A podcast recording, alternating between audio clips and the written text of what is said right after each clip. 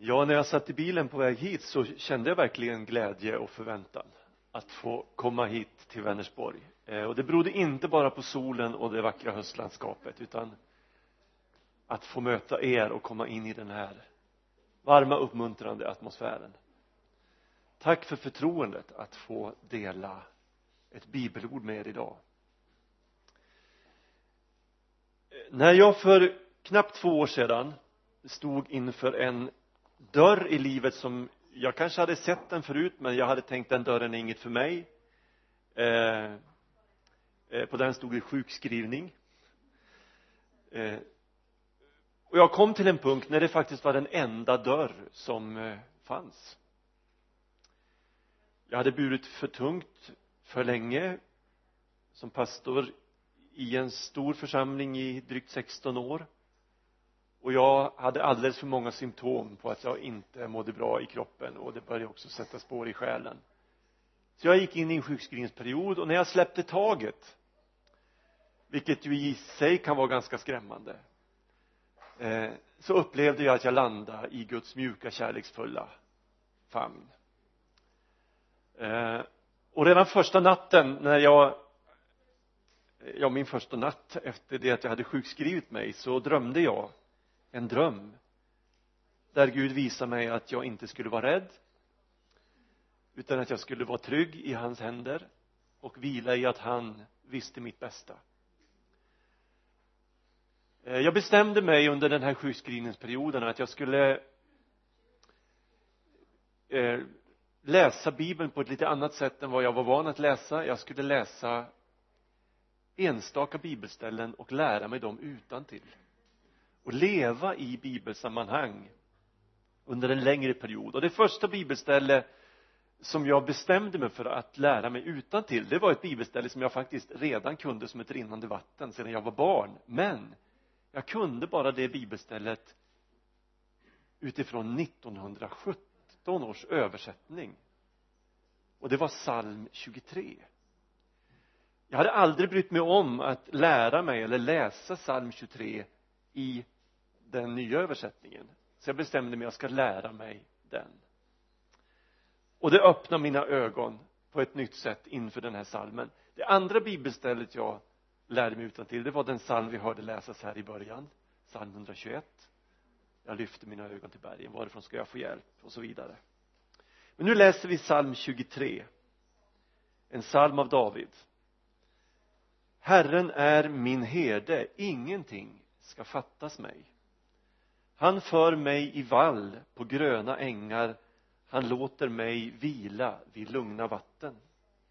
Han ger mig ny kraft och leder mig på rätta vägar. Sitt namn till ära. Inte ens i den mörkaste dal fruktar jag något ont ty du är med mig. Din käpp och din stav gör mig trygg. Du dukar ett bord för mig i mina fienders åsyn. Du smörjer mitt huvud med olja och fyller min bägare till bredden din godhet och nåd ska följa mig varje dag i mitt liv. Och Herrens hus ska vara mitt hem så länge jag lever. Amen.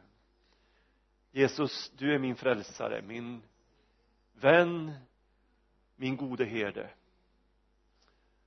Och nu ber jag att du välsignar ditt ord vi ber att ditt ord ska hjälpa oss att lära känna dig ännu bättre. Att vi ska bli ännu mer överlåtna ännu mer förtröstansfulla ännu mer eh, förälskade i dig. Amen. Eh, den här salmen är ju en en skatt får man säga. David själv var fåraherde. Han han eh, levde bland, bland fåren. Och han såg så starka kopplingar mellan det han upplevde i sin vardag i sitt jobb som fåraherde i relationen till sin fårjord att han skriver den här texten naturligtvis inspirerad av den helige ande. Och det blir en text som genom årtusenden har burit människor. En text som vi läser vid sjukbäddar, vid dödsbäddar, i livets skarpa lägen eh, och den håller. Och det är ju lite märkligt med tanke på att vi vet ingenting om fåraherde, om hur det är att vara fåraherde vi vet nästan ingenting om får vi vet knappt vad det är han skriver om. Egentligen. Men vi älskar den här salmen. Jesus är den gode herden. Så det här är ju också en profetisk psalm en psalm som, som låter oss lära känna Jesus innan han uppenbaras. Alltså sonen innan han uppenbaras i fysisk mening på jorden som Jesus. Eh, han är den gode herden det innebär att det inte finns någon som kan leda och skydda oss som han. Han skyddar oss med sitt liv. Han älskar när du och jag är trygga när vi är tillfreds när vi är mätta när vi dricker oss otörstiga när vi vilar i nuet. Fåren och herden är en av de absolut viktigaste bilderna, metaforerna i bibeln för människans objektiva hjälplöshet och fullständiga beroende av att bli guidad genom livet, att få tillsyn, att få omvårdnad och vad menar jag med objektiv hjälplöshet? Ja jag menar att vi subjektivt kan tycka att vi inte behöver någon hjälp alls. Vi kan många och långa sträckor i livet tänka att det här klarar jag på egen hand. Jag behöver ingen hjälp, jag behöver ingen guidning, det här fixar jag. Men sanningen är en annan. Sanningen är att vi inte klarar oss själva. Vi är hundra procent beroende av Gud för att leva våra liv. Så här skriver eh, psalmisten i psalm 100 hylla Herren hela världen tjäna Herren med glädje. Träd, träd fram inför hans ansikte med jubelrop. Besinna att Herren är Gud. Han har gjort oss och vi är hans. Hans folk fåren i hans jord gå in genom hans portar med tacksägelse kom till hans förgårdar med lovsång. Tacka honom prisa hans namn. Herren är god evigt varar hans nåd från släkte till släkte. Vi gör därför väl i att ta till oss innehållet i den här herdesalmen som den ofta kallas psalm 23 får jag nämna fyra grundläggande behov som fåren har? Behov som behöver fyllas för att de ska kunna lägga sig ner och vila i det gröna gräset. Får är av naturen lättskrämda djur. Råkar väldigt lätt i panik. Till och med en, en kanin som hoppar fram kan få en hel jord på flykt. Och när ett enda skrämt får börjar springa så följer andra blint efter och då finns det inget som lugnar fåren som närvaron av deras ägare och beskyddare, deras herde. För det andra, får har en flockkänsla. De kan inte koppla av om det finns spänningar i jorden om det finns spänningar i förhållande till de andra fåren. Herden behöver gå emellan, herden behöver lugna. Han uppehåller friden i flocken ibland behöver han göra det genom att tillrättavisa, ge skarpa tillrättavisningar. Men kärleksfulla. För det tredje, flugor och parasiter är oerhört irriterande och gör att fåren inte slappnar av. De här irritationsmomenten behöver hållas borta från jorden. För det fjärde, ett får vägrar vila om det inte är mätt. Hungern måste mättas törsten måste släckas. Det är alltså bara en känsla av total frihet från rädsla, från spänningar, från irritationer och hunger som gör att fåren kan lägga sig ner och vila. En jord som är rastlös en jord som är orolig och missnöjd kommer aldrig att må bra. Och därför behövs herden den gode herden en herde med erfarenhet och kärlek. Jag kommer inte att vara övertydlig nu när det gäller kopplingen mellan fåren, de ulliga och oss människor. Utan jag överlåter faktiskt åt din egen tanke, din egen fantasi och den helige andes tilltal. För att du ska se sambanden. När jag nu talar om heden och hedens uppgift och fåren och deras verklighet och jag tror att du kommer att se väldigt, väldigt många viktiga kopplingar som hjälper dig att få en ännu större förståelse för den här salmen och en större kärlek till Jesus. Den gode herden våra behov, vårt sätt att tänka som massan vår oförmåga eller vår förmåga rättare sagt att oroa oss för allt möjligt. Vår envishet, vår totala oförmåga att orientera oss i tillvaron våra påtagliga ovanor gör herdebilden så oerhört viktig och vacker. Vi behöver Gud. När Jesus såg människorna så fylldes han av medlidande med dem. Varför? Jo de var som får utan herde illa medfarna och hjälplösa. Och det är den objektiva sanningen om människan utan Gud utan en god herde i sitt liv.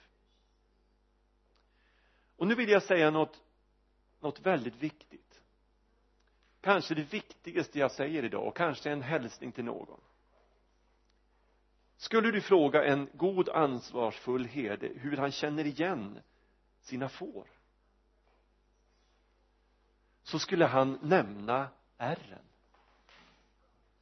skavankerna egenheterna handikappen. Och hans röst skulle fyllas av värme och ömhet när han berättade om vartenda får. Alltså Gud identifierar oss genom det vi ofta försöker gömma undan. Det vi skäms för, det vi tänker det där, det vill ingen se eller veta av. Det som Billy Grahams son kanske skulle vilja aldrig hade hänt. Det är en del av det som har format honom och som Gud använder för att 500 människor ska komma fram och lämna sina liv i Guds händer. Eh, det som gör oss till personligheter inför Gud det är att vi är de vi är. Och Guds kärlek räcker för oss som vi är. Och det här tycker jag är oerhört viktigt för oss att ta till oss herden älskar oss.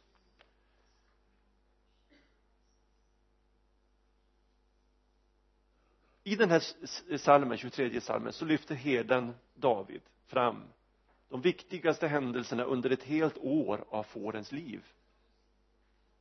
Han för mig i vall på gröna ängar han låter mig vila vid lugna vatten. Och jag älskar den nya formuleringen han för mig i vall på gröna ängar. Han låter mig vila vid lugna vatten. Eh, får trivs bäst i torra klimat. Eh, där är de inte lika mottagliga för sjukdomar och parasiter. Men å andra sidan så är det brist på gröna ängar och det är inte så lätt att hitta vattenkällor i torra klimat. Och det är alltså resultatet av både hårt arbete och skicklighet från en herdes sida att lyckas föra fåren till både grönt bete och vattenkällor. På väg till bete och friskt vatten så måste herden bestämt leda jorden förbi alla förorenade källor. Han vet att hungriga och törstiga djur blir rastlösa och inte tvekar att dricka ur de grumligaste pölar och därför måste han skydda dem från det tills man kommer till gröna ängar tills man kommer till friskt vatten. Och under riktigt torra perioder så är det enda man har att lita till det är den tidiga morgondaggen den här rena och friska vattenkällan. Det kan vara räddningen för fårjorden och då är det de tidiga morgontimmarna med början innan soluppgången som är nyckeln. Och missar man den tidiga morgondaggen så får man inget vatten på hela dagen under sådana perioder. Låt anden tala till dig om vad betyder detta i ditt och mitt liv? Han ger mig ny kraft. Han leder mig på rätta vägar. Jag läste på om fåren och jag lärde mig någonting som jag inte kände till nämligen att får kan ramla över på rygg så att de hjälplöst ligger och sprattlar och inte kan ta sig upp. Det här är ett väldigt farligt tillstånd för ett får. Dels därför att det då enkelt blir ett byte för alla rovdjur. Och dels därför att det i den här ställningen bildas gaser som stryper blodtillförseln till benen och fåret kan dö inom några timmar och då är det bara en uppmärksam herde som kan rädda fåret. Här har vi en fantastisk berättelse i Lukas 15 om de hundra fåren där ett är bortsprunget och fåren lämnar de 99 för att skyndsamt leta efter detta förlorade får tills han hittar det och så räddar han det. Det finns tre orsaker till att ett får kan ramla. Tjockt grönt gräs som fåret ligger och idisslar i och så sträcker fåret på sig och så är det en grop i marken och så trillar fåret på rygg och så ligger det där och kan inte ta sig upp. Det behöver hjälp. För det andra tjock päls som gör fåret tungt och otympligt. Ull står i bibeln för det själviska det högmodiga. Ett liv där man sätter sina egna vägar framför Guds prästen fick till exempel inte ha ullkläder när han gick in i det allra heligaste. För det tredje fåret är övergött och behöver sättas på diet. Får utan herde utvecklar ödesdigra vanor. Ett får går samma vägar tills marken är söndertrampad ett får, en fårjord äter på samma kulla tills gräset dör och öknen tar över. En fårjord förorenar marken tills den förstörs av bakterier och parasiter. Vi gick alla vilse som får. Var och en tog sin egen väg. Alltså är jorden beroende av herden som leder den till ständigt friska beten leder jorden vidare, leder jorden framåt.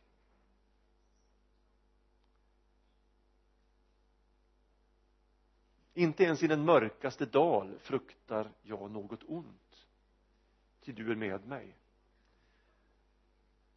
Just den här textstrofen fick jag en oerhört stark illustration på i sommar när jag besökte Albanien min gode vän Moila Laitissa som bor i Lidköping men som kommer från norra Albanien från en liten by som heter just Laitissa tog mig med till Albanien för att visa mig sitt hemland. Och vi besökte den här lilla byn som ligger på gränsen mot Kosovo och och eh, Montenegro. Eh, och jag fick förmånen att följa med upp till sommarvisterna i hans dalgång där bara hans släkt och hans familj har tillåtelse att åka upp på somrarna. Och där uppe bodde ungefär 40 familjer. Där hade man sina djur. Eh, och där bodde man två månader på sommaren. Djuren betade fritt på på sluttningarna. Man levde av det friska vattnet och den här fantastiska luften och naturen. Men vägen dit var skrämmande. Och då hade man ändå brutit en väg precis innan jag kom där vi kunde köra en bil upp för den här eh, eh, eh, den här smala, den här branta dalgången upp till de här gröna ängarna. Och jag var livrädd.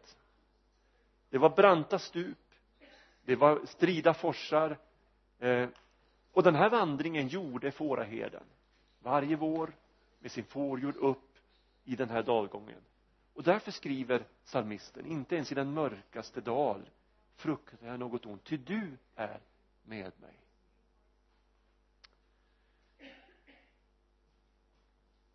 Här är fåren ensamma med herden under de här månaderna på berget. Och därför växlar salmen här från han till du.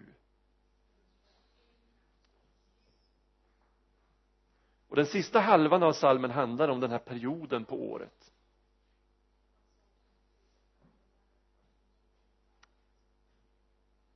Dalgången som kan vara skrämmande är den enda vägen upp.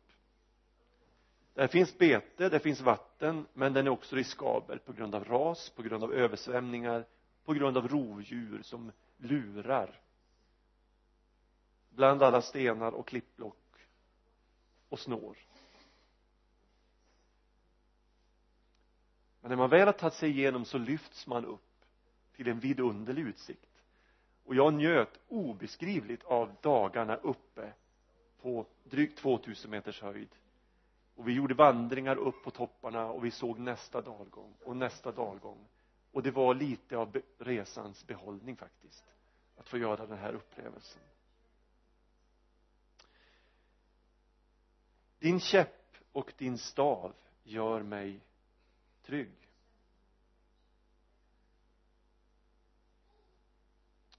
Käppen som David hade eh, som David som herdarna hade i sin hand var en påk med en klubba i ena änden som herden använde för att slunga mot rovdjur.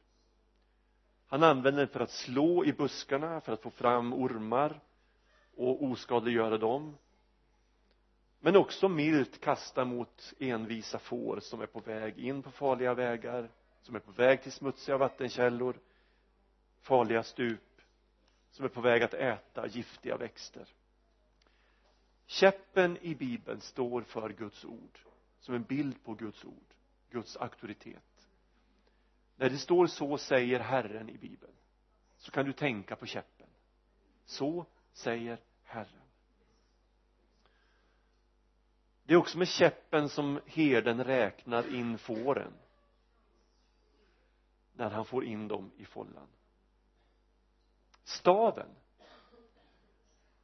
finns bara i det här sammanhanget i samband med fårskötsel.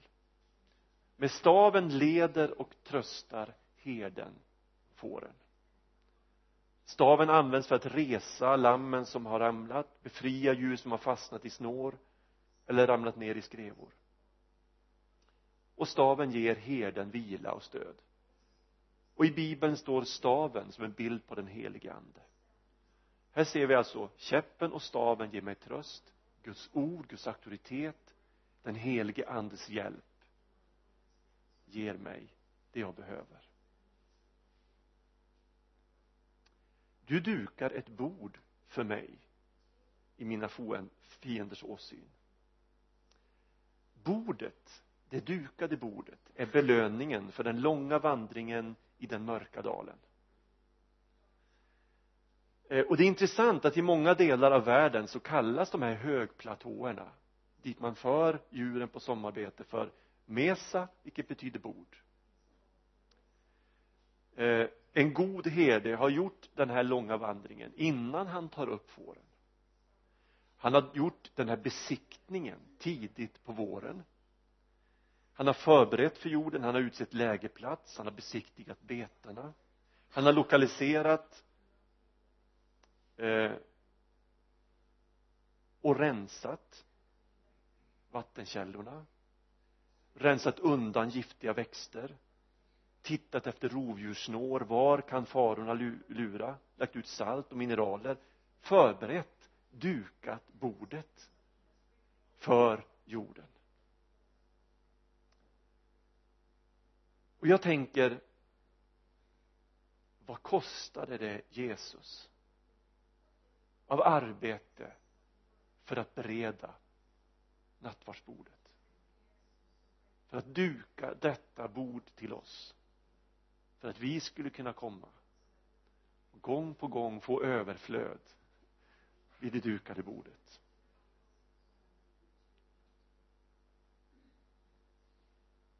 Att bordet är förberett är ingen garanti för att inte rovdjuren kommer. Stormarna kan överraska också där på det dukade bordet.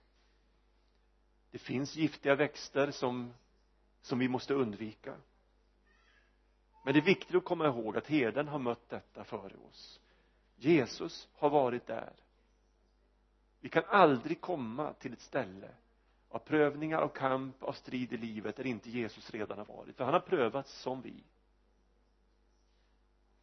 han, han, han vet vad vi går igenom.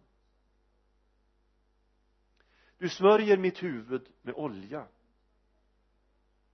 Jag sa tidigare att ett av de största problemen eh, för ett får är flugor och insekter. Inte minst under sommarmånaderna. Eh, nej det skulle kunna vara så fantastiskt bra men det är insekter, det är störningsmoment det finns en speciell fluga som heter näsfluga som lägger ägg i slemhinnorna i fårens mule. Och lyckas de kläcka äggen eh, efter bara några dagar och larverna kryper upp i näsan på fåret så orsakar det här inflammationer. Och det blir oerhört irriterande för fåren som nästan driver fåren till vansinne. Fåret skrubbar huvudet mot träd, mot stenar, mot marken och buskar och slänger huvudet fram och tillbaka för att bli kvitt den här irritationen. De kan rusa i panik. Över plågoandarna och i värsta fall så kan de bli blinda av den här infektionen. Och den här paniken över irritationsmoment är ödesdiger för en fårjord. Det enda som hjälper är herdens noggranna tillsyn. Han smörjer in fårens huvud med en speciell oljeblandning som skyddar mot flugorna och gör att det blir lugn och ro i flocken. Och det här är en procedur som hela tiden måste upprepas. Och precis som staven så är oljan en bild på den helige ande. En församling, en gemenskap behöver ständigt smörjas med Guds ande för att irritationsmomenten ska hållas borta och friden finnas i gemenskapen återigen vi är beroende av Gud. Församling är en omöjlighet ur ett rent mänskligt perspektiv. Finns ingenting som är mer omöjligt än den kristna församlingen. För här ska vi mötas alla typer av människor och fungera tillsammans. Och då är det bara den helige andes smörjelse som kan få det här att fungera. Vi behöver Gud. Eh. han fyller min bägare till bredden och det jag upplevde där på, på, på 2000 meters höjd ovanför trädgränsen med de här gröna sluttningarna det var verkligen en bägare fylld till bredden sen sommar, tidig höst på högplatån. Allting överflödar. Det är få insekter, jorden är som starkast och friskast efter sommarens överflöd och frihet. Bägaren flödar över. Din godhet och nåd ska följa mig varje dag i mitt liv. Den skötsel som en god herde ger sina får går egentligen ut på enbart två saker godhet och nåd och det salmisten säger är därför ett uttryck för total och trygg överlåtelse till den ende som har fullständig makt över våra liv. Och vår bestämmelse. Att säga så, din godhet och nåd ska följa mig varje dag i mitt liv är ett uttryck för andlig mognad och andlig insikt det här är på något sätt Guds mål med, vår, med våra liv att vi ska bli så trygga så förtröstansfulla att oavsett vad vi möter så kommer det första vi säger när vi vaknar på morgonen att vara din godhet och din nåd den ska följa mig också idag trots omständigheter trots att det ser ut som det gör. Dit vill Herren leda oss. Han kräver inte detta av oss men han unnar oss det han unnar oss att få vila så fullständigt i hans famn. Att vi är trygga vad som än händer i livet. Får kan vara det mest förödande djur som finns. På kort tid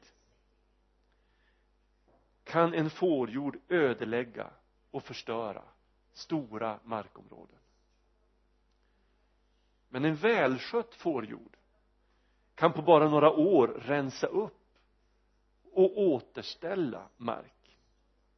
Och det här är en underbar bild på vad en församling i Guds vilja kan göra i sin miljö.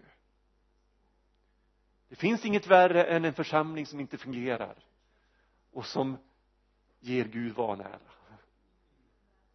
en församling som är fel ute kan ödelägga så fruktansvärt mycket att det aldrig nästan går att återställa. Men en fungerande jord med en god herde kan återställa och hela förstörd mark genom sin närvaro. Allt på grund av en god herdes omsorg. Och Herrens hus ska vara mitt hem så länge jag lever.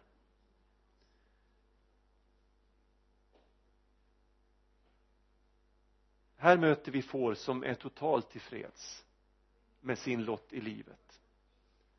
Som är så nöjda med den vård de får så trygga med sin herde att de inte längtar efter någonting annat i tillvaron. Inget kan få mig härifrån. Bättre än så här kan jag inte ha det någon annanstans. Så, så Herrens hus det ska vara mitt hem så länge jag lever och jag tänker på vad Paulus skriver i Romarbrevet 8, 38 jag är viss om att inget ska kunna skilja mig från Guds kärlek i Kristus Jesus vår Herre.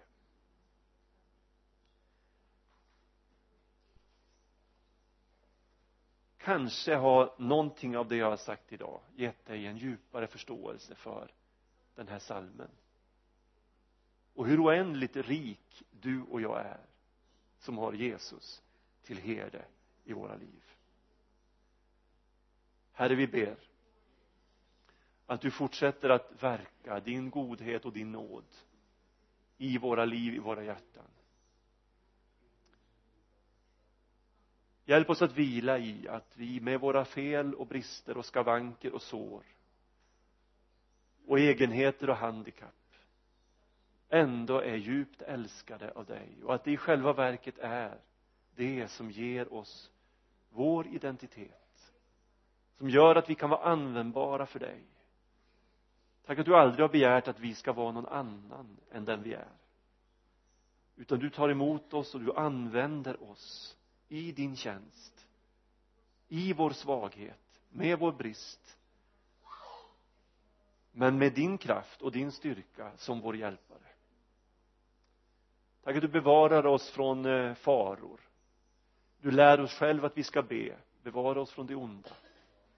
Bevara oss från de dåliga smutsiga källorna. De riviga snåren, de farliga vilddjuren. Hjälp oss att hålla oss till dig. Vi vet att djävulen går omkring som ett rytande lejon. Men herre tack att han bara kan gå omkring när vi håller oss nära dig. När vi håller oss vid korsets fot så kan han aldrig nå oss med sina onda avsikter. Hjälp oss att hålla oss där i din närhet. Hjälp oss också att kunna njuta av det du ger oss av det dukade bordet. Hjälp oss att ta emot allt det du bereder för oss i livet. Hjälp oss att våga leva fullt ut och leva ut den frihet som du har vunnit åt dina barn. Låt ingen lägga på slavoket igen utan bevara oss i Guds underbara frihet. Tack för hemmet som ska vara vårt hem för evigt. Tack att vi inte behöver eh, förtvivla vi behöver inte leva i hopplöshet utan vi har ett mål som väntar. Och under tiden ge oss frimodighet ge oss uthållighet. Ge oss kraft, ge oss hjälp. Fyll oss med din kärlek. Låt andens frukter överflöda i våra liv. Kärlek, glädje, frid, tålamod godhet, vänlighet, trofasthet ödmjukhet, självbehärskning. Tack för att du hjälper oss. I Jesu namn. Amen.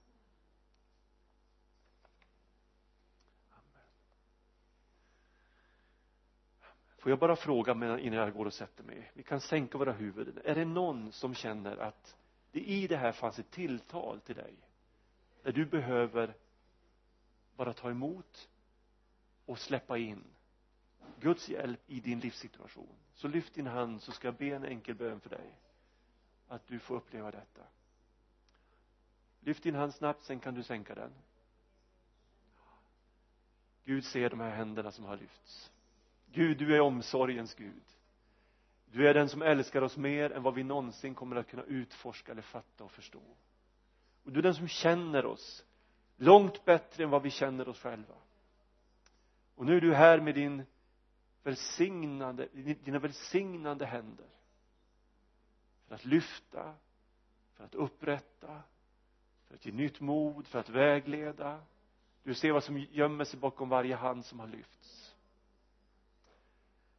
tack att det här är en helig stund, det här är helig mark. Och det du har talat när ditt ord har förkunnats det är mer än bara ord.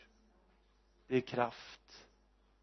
Och nu ber jag här att du förverkligar din plan och din vilja med var och en av dem som har lyft sin hand. Bekräfta ditt ord i vars och ens liv.